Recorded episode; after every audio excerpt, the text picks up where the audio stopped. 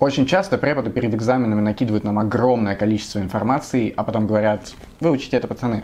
Проблема в том, что они никогда не говорят, как именно это сделать. И поэтому часто люди говорят, что нас не учат учиться. И действительно, зачастую мы выбираем самые очевидные, но одновременно и самые нерациональные, неэффективные способы изучения нового материала. Но, к счастью, есть научно доказанные методы, которые позволят вам быть лучшим на любом экзамене. Здравствуйте, дамы и господа, меня зовут Влад. Добро пожаловать на канал Ламповый Пентиум, где мы говорим о технологиях, карьере и жизни вообще. В этом ролике я хотел бы поделиться с вами набором практик для запоминания новой информации, которые я использовал бесчисленное множество раз при подготовке к различного рода экзаменам, тестам и собеседованиям, и они помогли мне добиться очень серьезных результатов во всем этом. Освоив хотя бы один из этих методов, вы уже получите значительный прирост к эффективности вашего обучения. Но если вам удастся освоить весь комплекс, вы станете просто богом на курсе, в классе или в любой другой группе. Но сначала расскажу, как я делал это раньше и почему я делал это неправильно. Думаю, мой подход был очень очевидный. Я получал, ну, скажем, 25 вопросов к экзамену, и мне нужно было каждому написать что-то вроде эссе, ну, то есть короткую выжимку по теме, покрывающую все основные положения. В среднем выходило примерно на тетрадный лист. В итоге при обладании 25 вопросами э, я примерно неделю писал по 3-5 эссе в день, и к моменту экзамена у меня были покрыты все вопросы. Также я уже написанные каждый день повторял, перечитывал и проговаривал, если у меня было такое желание. Но проблема такого подхода состоит в том, что в данном случае мы заставляем наш мозг только потреблять информацию. К сожалению, запоминание работает совершенно не так. В этом случае это похоже на ситуацию, где если бы я не умел плавать и хотел научиться, то посмотрел бы и все возможные видеоуроки в интернете о том, как это сделать, но никогда не применял бы эти знания. И это бы совсем не означало, что я научился плавать. Это происходит потому, что в моем мозгу не устанавливаются прочные нейронные связи между одним понятием и другим и так далее. В итоге такое знание очень быстро разрушается. Кроме того, оно не является в принципе устойчивым, не создает четкую картину происходящего даже на коротком промежутке времени, так как вся информация представлена у вас в голове в довольно сумбурном виде. Поэтому ключевое слово здесь – применять. Наш мозг гораздо лучше усваивает информацию, когда мы с некоторыми усилиями достаем ее из него, чем когда мы с еще большими усилиями пытаемся ее туда впихнуть.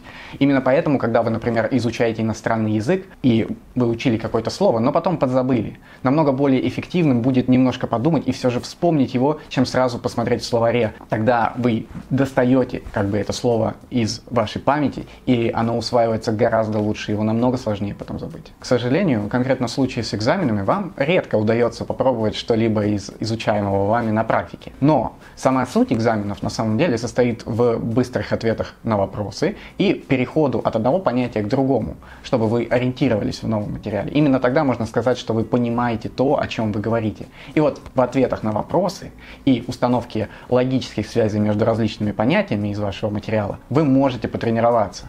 И для этого я предлагаю вам три супер крутых метода. Первый метод – это флеш-карточки. Представьте себе небольшой листок бумаги, небольшая карточка такая. На одной стороне такой карточки вы пишете вопрос, но не очень широкий, не сам вопрос на экзамене, а небольшой его кусочек. И на другой стороне вы пишете на него ответ, достаточно короткий, чтобы его можно было запомнить легко. Один-два параграфа максимум. В итоге одно эссе, то есть ответ на один большой вопрос на экзамене, вы разобьете на 10-20 примерно таких флеш-карточек.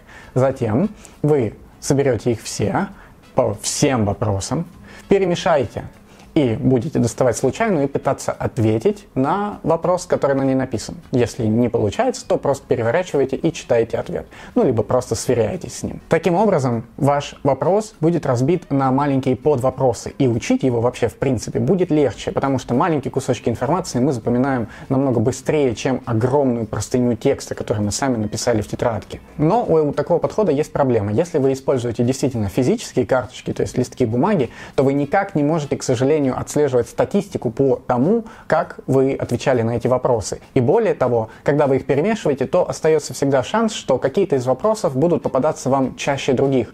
В итоге ваше повторение будет не очень равномерным, и какие-то вопросы вы просто повторите больше раз, чем прочие, и ваше знание будет немножко сдвинуто. Поэтому я рекомендую вместо физического воплощения этого способа использовать какое-то специальное приложение для флеш-карточек. Например, Anki. Я уверен, что есть и другие приложения, но я пользовался именно этим. Оно супер простой, есть мобильное приложение, есть веб-версия. Там все довольно просто. Вы создаете колоду карточек, называете ее как-то, затем добавляете в нее карточки, где с одной стороны написан вопрос, с другой стороны ответ. И потом в случайном порядке они вам будут из колоды попадаться, когда вы в нее зайдете.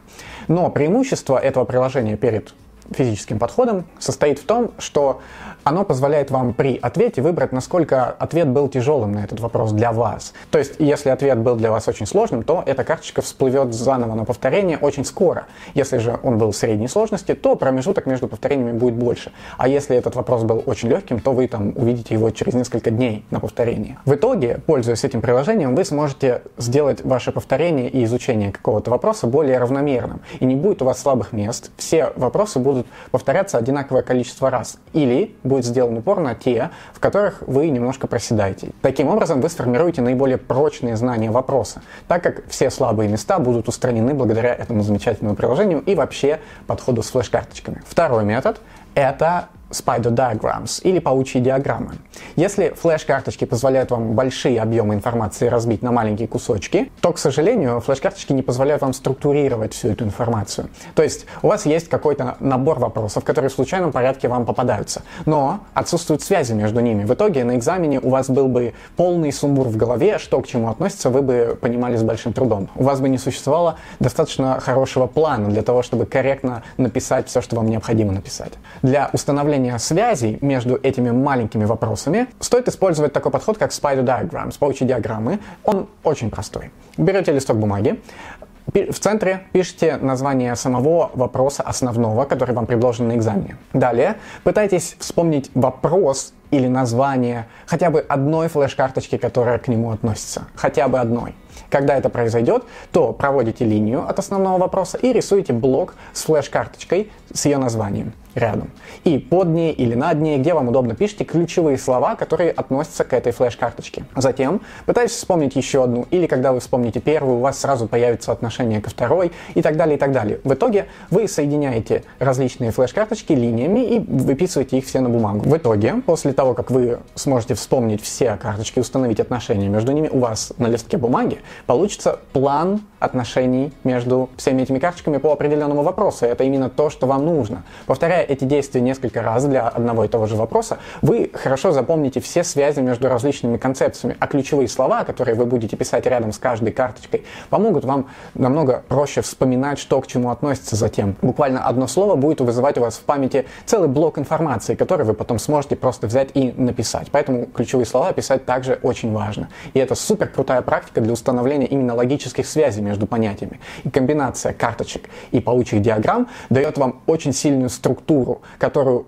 невероятно сложно забыть, выкинуть из головы, и вы просто придете на экзамен, и, можно сказать, вылейте все, что у вас накопилось за время подготовки на бумагу. Вы будете очень быстро переходить от одного понятия к другому и, на самом деле, писать медленнее, чем думать. Это замечательные два способа, которые приведут вас определенно точно к успеху на любом экзамене. Но прямо сейчас им не хватает немножко повторения, и поэтому представляю вам третий способ, который называется Active Recall, или активное повторение, активное воспоминание. Это супер просто. Вы просто рисуете табличку, где каждый строке будет соответствовать вопрос с экзамена, а каждой колонке сверху будет соответствовать дата и, может быть, время, когда вы повторяли этот вопрос. В итоге, чем больше ваш период подготовки к экзамену, тем больше у вас будет колонна. Предположим, я выучил вопрос ООП в Java, и произошло это в 9 утра сегодня. Тогда ячейку таблицы, которая соответствует этому вопросу, и времени, когда я его повторил, я закрашиваю каким-то цветом. Красным, если это было очень сложно, желтым, если я справился более-менее с ответом на этот вопрос, и зеленым, если он дался мне очень легко легко. Вечером хорошей идеей будет еще раз повторить такой вопрос и снова отметить ячейку определенным цветом. Далее, в зависимости от предыдущего цвета ячейки, я либо пропущу этап повторения, либо повторю еще раз. То есть, очевидно, если у меня вопрос отмечен красным, я буду повторять его снова. И снова, если он теперь желтый. Если же он зеленый, я пропущу интервал повторения и повторю его один раз в день. Далее, если он снова зеленый, я пропущу целый день и повторю его через день. Если же уровень моих знаний немножко упал по этому вопросу, я немножко учащу ищу его повторение. Таким образом, мне становится доступна визуализация моего уровня знания определенного вопроса, и я смогу следить за этим и варьировать мое повторение в зависимости от того, как хорошо я усвоил новую информацию.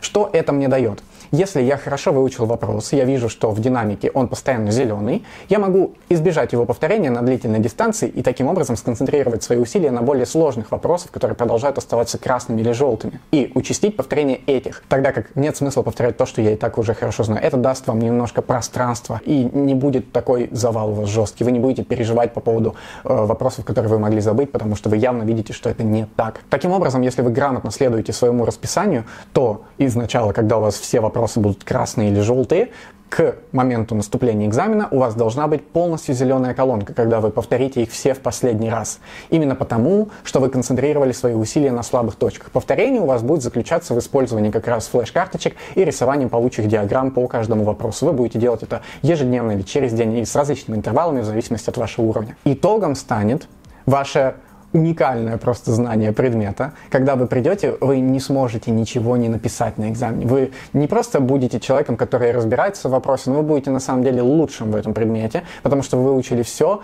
и вы понимаете не просто знаете какие-то факты, помните какие-то наборы формул, которые всплывают у вас в голове. Вы знаете, как они связаны благодаря паучьим диаграммам. Благодаря активному повторению эти знания останутся у вас намного дольше, чем после прохождения экзамена. А флеш-карточки позволят вам не закопаться в огромных объемах информации, информации, которые обычно вваливают вам перед экзаменом.